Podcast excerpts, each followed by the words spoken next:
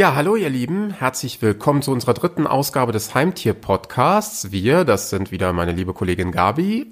Hallo Gabi. Hallo, ich grüße euch. Und ich, ich bin der Stefan. Und wir erzählen heute was, also große Ereignisse werfen ihre Schatten voraus. Nicht nur, dass das Weihnachtsfest jetzt langsam, aber sicher naht, sondern ähm, es geht auch hier um große Hunde- und Katzenrassen. Zunächst mal, Gabi, große Hunde- und Katzenrassen. Was für besondere Anforderungen stellt das denn überhaupt an uns als Halter? Brauche ich dann vielleicht größere Möbel, größeren Tisch oder höheren Tisch oder worum geht's da? Ja, genau. Also die nächste Ausgabe beschäftigt sich mit großen Katzen- und Hunderassen und äh, die Hunde- und Katzenrassen in Großformat sind halt, wie es der Name einfach schon sagt, einfach auch eine Spur größer als die Normalversion. Wir, sagen beim Hund so zwischen 60 und 70 Zentimeter Höhe ist der Hund einfach schon ein großer Vierbeiner. Die Höhe ist gemessen vom Boden bis zur höchsten Stelle der Schulterblätter und wenn der Hund eben da eine Größe von 60 bis 70 Zentimeter erreicht, dann gilt er eben als großer Hund.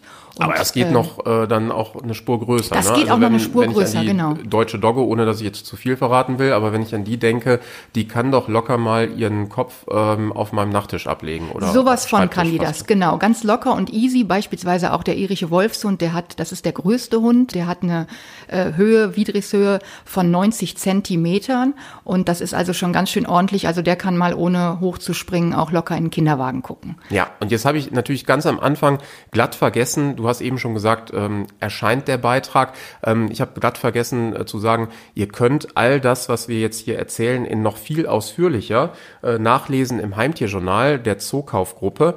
Und das äh, könnt ihr euch ab sofort auch in allen teilnehmenden Geschäften abholen. Nähere Infos dazu gibt's auf www.zookauf.de.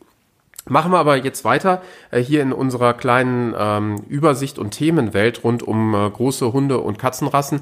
Ähm, ich habe mal vor einiger Zeit gehört, ähm, da ging es dann speziell um Knochen und Gelenke. Gerade bei den größeren Rassen, äh, da muss man dann schon mal so ein bisschen aufpassen, dass die Knochen und Gelenk wachsen. Ne? Also sowohl genau. in Bezug auf Ernährung, aber dann ja. eben auch, was jetzt äh, die äh, Haltung und Pflege betrifft. Genau, das ist halt äh, bei großen Rassen nochmal sehr speziell, weil die einfach sehr schnell wachsen und damit eben die Knochen nicht zu schnell wachsen und irgendwie sich verwachsen und dann eben auch im, äh, in zunehmendem Alter Schwierigkeiten bereiten, muss man eben da ganz speziell auf die Ernährung achten und darf die nicht mit zu viel Energie beispielsweise versorgen, weil sonst die Knochen zu schnell wachsen und das für die, den ganzen Gelenkapparat überhaupt nicht gesund ist. Also, also, viel hilft, viel gilt hier auf gar keinen Fall. Genau, auf gar keinen Fall. Und äh, also wer hier äh, sicher gehen möchte, kann sich wirklich, also die hochwertige Premium-Nahrung aus dem Zoofachhandel ist da einfach optimal. Die äh, versorgt die Tiere äh, ideal mit dem, was sie in den einzelnen Wachstumsphasen benötigen. Also ist hier dann nochmal besonders wichtig, auf die Wachstumsphasen und dann später auch auf die verschiedenen Lebensphasen. Äh, Unbedingt, genau. Das ist einfach wichtig, weil die Nahrung sich speziell daran orientiert. Was jetzt so die Bewegung betrifft, also Bewegungsapparat und das jetzt nicht da sich vielleicht äh, der spätere Riese irgendwelche Verletzungen äh, zuzieht, beziehungsweise einfach mhm. irgendwelche Probleme schon beim Wachstum entstehen. Worauf muss ich da achten? Wahrscheinlich ja nicht unbedingt dauernd äh, am Anfang schon Treppe steigen oder äh, aus dem Kofferraum in den Kofferraum. Das ist natürlich wahrscheinlich besonders. Genau, das sind so Klassiker, die man wirklich vermeiden sollte, gerade am Anfang. Die Knochen sind ja noch weich und im Welpenalter werden die Tiere einfach dann auch bitte getragen, die Treppe rauf und runter, damit eben die Gelenke geschont werden. Und naja, und so ein kleiner äh, Welpe oder Heranwachsender, die sind natürlich auch voller Energie und Tatendrang. Und dann sollte man auch gucken, dass man die zwischendurch mal ein bisschen ausbremst und mit denen vielleicht auch ein bisschen was Ruhigeres angeht. Und äh, da gibt's auch schöne Intelligenzspiele, mit denen man da agieren kann, um die Tiere zu beschäftigen, ohne da äh, die übermäßig äh, in, in Aktion ständig zu bringen. Also was ich erstaunlich fand, als ich dann eben auch las, dass innerhalb des Wachstums der ersten Monate äh, die ja noch sehr, sehr kleinen Tiere etwa das 70-fache ihres Geburtsgewichts zunehmen, äh, also bis zum, ich glaube, 18. Lebensmonat. Genau, ja, ja. Das ist ja schon enorm, also das, wenn man das, das jetzt ist absolut irre, genau. Mit anderen das Lebewesen. Ist, ja, Richtig, also das ist irre und deswegen, das äh, äh, verdeutlicht vielleicht auch mal nochmal, warum es so wichtig ist, dass die Tiere eben wirklich äh, gezielt auf ihre, auf ihr Lebensalter und äh, ihre Lebensmonate hin ernährt werden, weil es eben, die nehmen halt einfach in diesen Monaten sehr schnell zu, aber müssen dann eben trotzdem gezielt und präzise äh, äh, ernährt werden und auf diese speziellen Bedürfnisse muss eingegangen werden. Kommen wir jetzt mal äh, zu den großen Katzenrassen. Ähm, also da können es ja einige ähm, auch wirklich als Kavenzmänner ähm, auf bis zu zwölf Kilogramm bringen. Ne? ja, allerdings, ja, da gibt's schon echt auch ganz imposante Tiere. Also der Klassiker natürlich da ist die norwegische Waldkatze,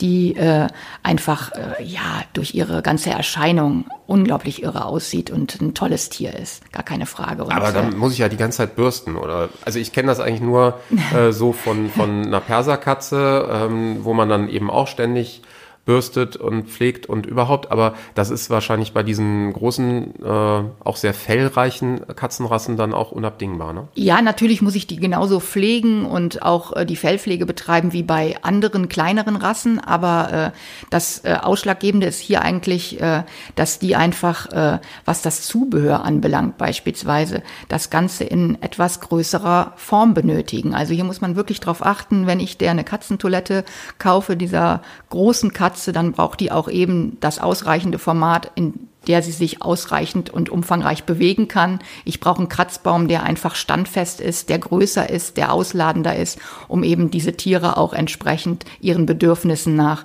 äh, das zu bieten, was, was, äh, was sie eben benötigen an, an, äh, an Klettervarianten und und brauche dann, dann brauche ich aber natürlich auch ein, ein bisschen mehr Platz. Also mit der äh, klassischen Wohnungshaltung äh, kann zwar sicherlich funktionieren, aber dann brauche ich trotzdem natürlich den entsprechenden Platz. Also das wäre natürlich schon sehr schön, wenn man den Tieren auch äh, äh, mehr Raum gibt und äh, am besten vielleicht auch einen, einen Garten, wo sie nochmal Auslauf hat, beziehungsweise einen, einen umzäunten Garten. In der Regel sind solche Tiere auch keine Freigänger, die irgendwie jeden Tag draußen rumstreuen. Das macht man eher seltener, weil sie natürlich auch sehr besonders sind und dann auch gerne mal äh, Objekt der Begierde Fremder sind. Also was man natürlich theoretisch machen kann, meine, meine Tochter geht ab und zu gerne mit ihrer Perserkatze ähm, ja. tatsächlich äh, Gassi. Ja. Ist ein bisschen strange vielleicht, aber ähm, gut, die ist jetzt auch noch neun, also meine Tochter, nicht die Perserkatze. Dementsprechend ähm, kann sie dann natürlich gucken, dass die nicht irgendwie verschütt geht. Äh, auf dem Bauernhof und äh, dann auch anschließend wieder reinkommen. Ne? Ja, das stimmt natürlich, ist eine Möglichkeit. Äh, Gibt es natürlich geteilte Meinungen drüber, ob man Katzen anleihen sollte, aber natürlich, also äh, solange man dem Tierchen natürlich dann auch wieder seinen, seinen freien Lauf lässt und äh, das sicher zurück in die Wohnung kommt, alles gut. Warum sollte man das nicht tun? Also solange die Katze sich dabei wohlfühlt, finde ich, da ist da nichts gegen zu sagen. Gut, also ich werde jetzt keine Umerziehungsmaßnahme bei meiner Tochter einleiten, das ist schon mal beruhigend zu wissen. Optimal wäre ja auch, wenn einer einen Balkon hat, dann geht es ja auch schon. Also ein schöner ja. Balkon, um mal irgendwie Frischluft zu schnappen, der gut äh, gesichert ist mit einem entsprechenden Netz. Also Geht das ist auch wichtig, äh, eben Absturzgefahr äh, genau, natürlich Fall. minimieren oder beziehungsweise äh, komplett abschaffen, äh, Abhilfe leisten, dadurch, dass man eben dieses Katzennetz äh, oder Balkonnetz hat. Ne? Genau, genau. Ähm, was die Ernährung betrifft, kann man doch eigentlich das, äh, obwohl das natürlich eine andere Form der Ernährung ist, eins zu eins übertragen, was wir eben zum Hund gesagt haben. Ne? Also auch hier gibt es natürlich die entsprechenden Futtermittel, die äh, in den einzelnen Lebensphasen dann auf die speziellen Bedürfnisse der Tiere eingeht. Ja, prima.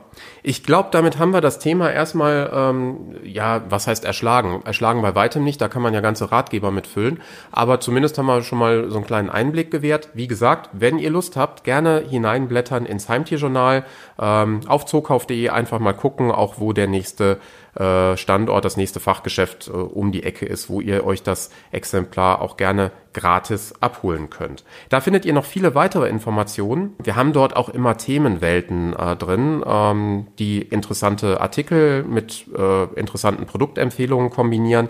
Und ähm, Jetzt geht's natürlich, äh, sagte ich schon eingangs, mit Riesenschritten auf Weihnachten, aber natürlich auch, auch auf den Winter zu. Ne? Also der Winter naht, um da eine beliebte Serie zu zitieren. Und wir müssen natürlich äh, auch da gucken, was kann man machen oder was haben wir zu beachten, wenn jetzt langsam Eis und Schnee wieder Einzug halten. Da müssen wir natürlich besonders bei Vierbeinern, ähm, sowohl bei Freigängern, äh, was Katzen betrifft, als auch bei den Hunden auf die Pfoten achten. Und da gibt's natürlich auch jede Menge Tipps oder auch Produkte, ja, das ist richtig. Also ein Klassiker natürlich hier ist, äh, gerade in Zeiten, wenn dann Schnee liegt, die Gassi-Runden, auf denen man sich dann bewegt, äh, sind mit Granulat oder Split gestreut. Das ist natürlich für jede Hundepfote äh, nicht so schön.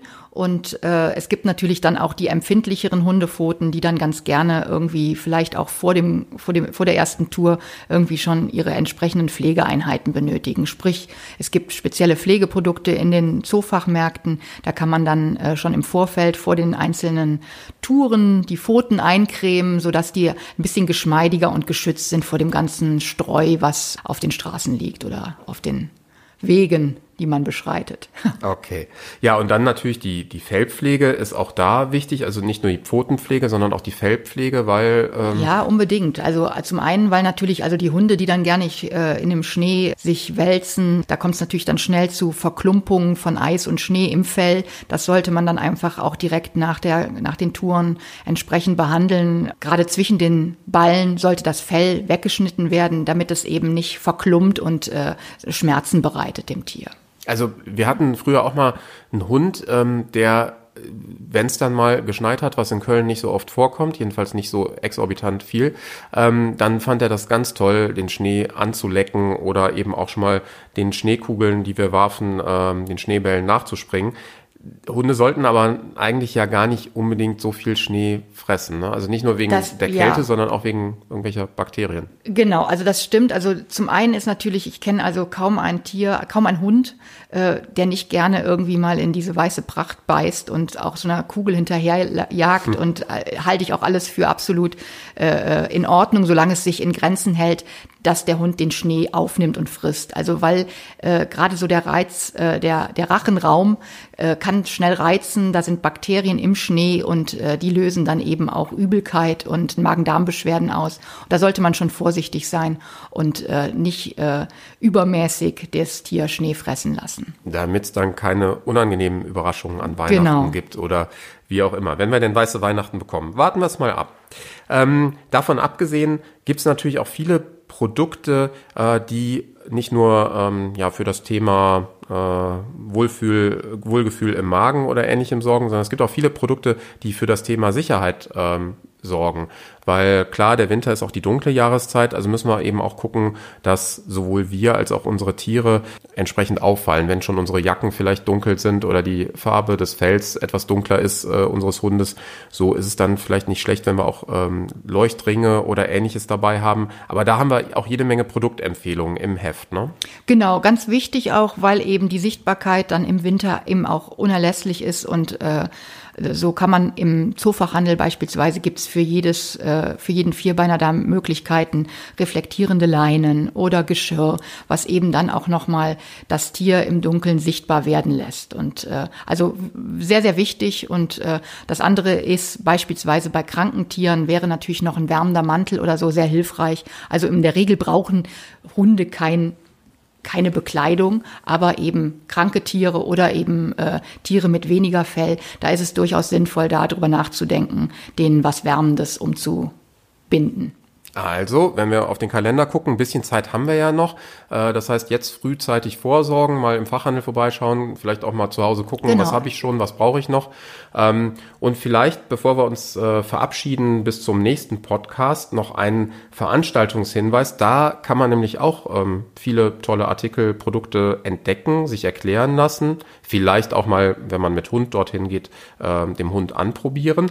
Das ist nämlich die Tierlieb NRW. Das äh, ist eine ganz neue Messe. Wir haben beim letzten Mal schon mal ein bisschen davon erzählt. Die findet am 9. und 10. November in der Messe Essen statt, im Rahmen der größten Verbrauchermesse Nordrhein-Westfalens, der Moderheim Handwerk.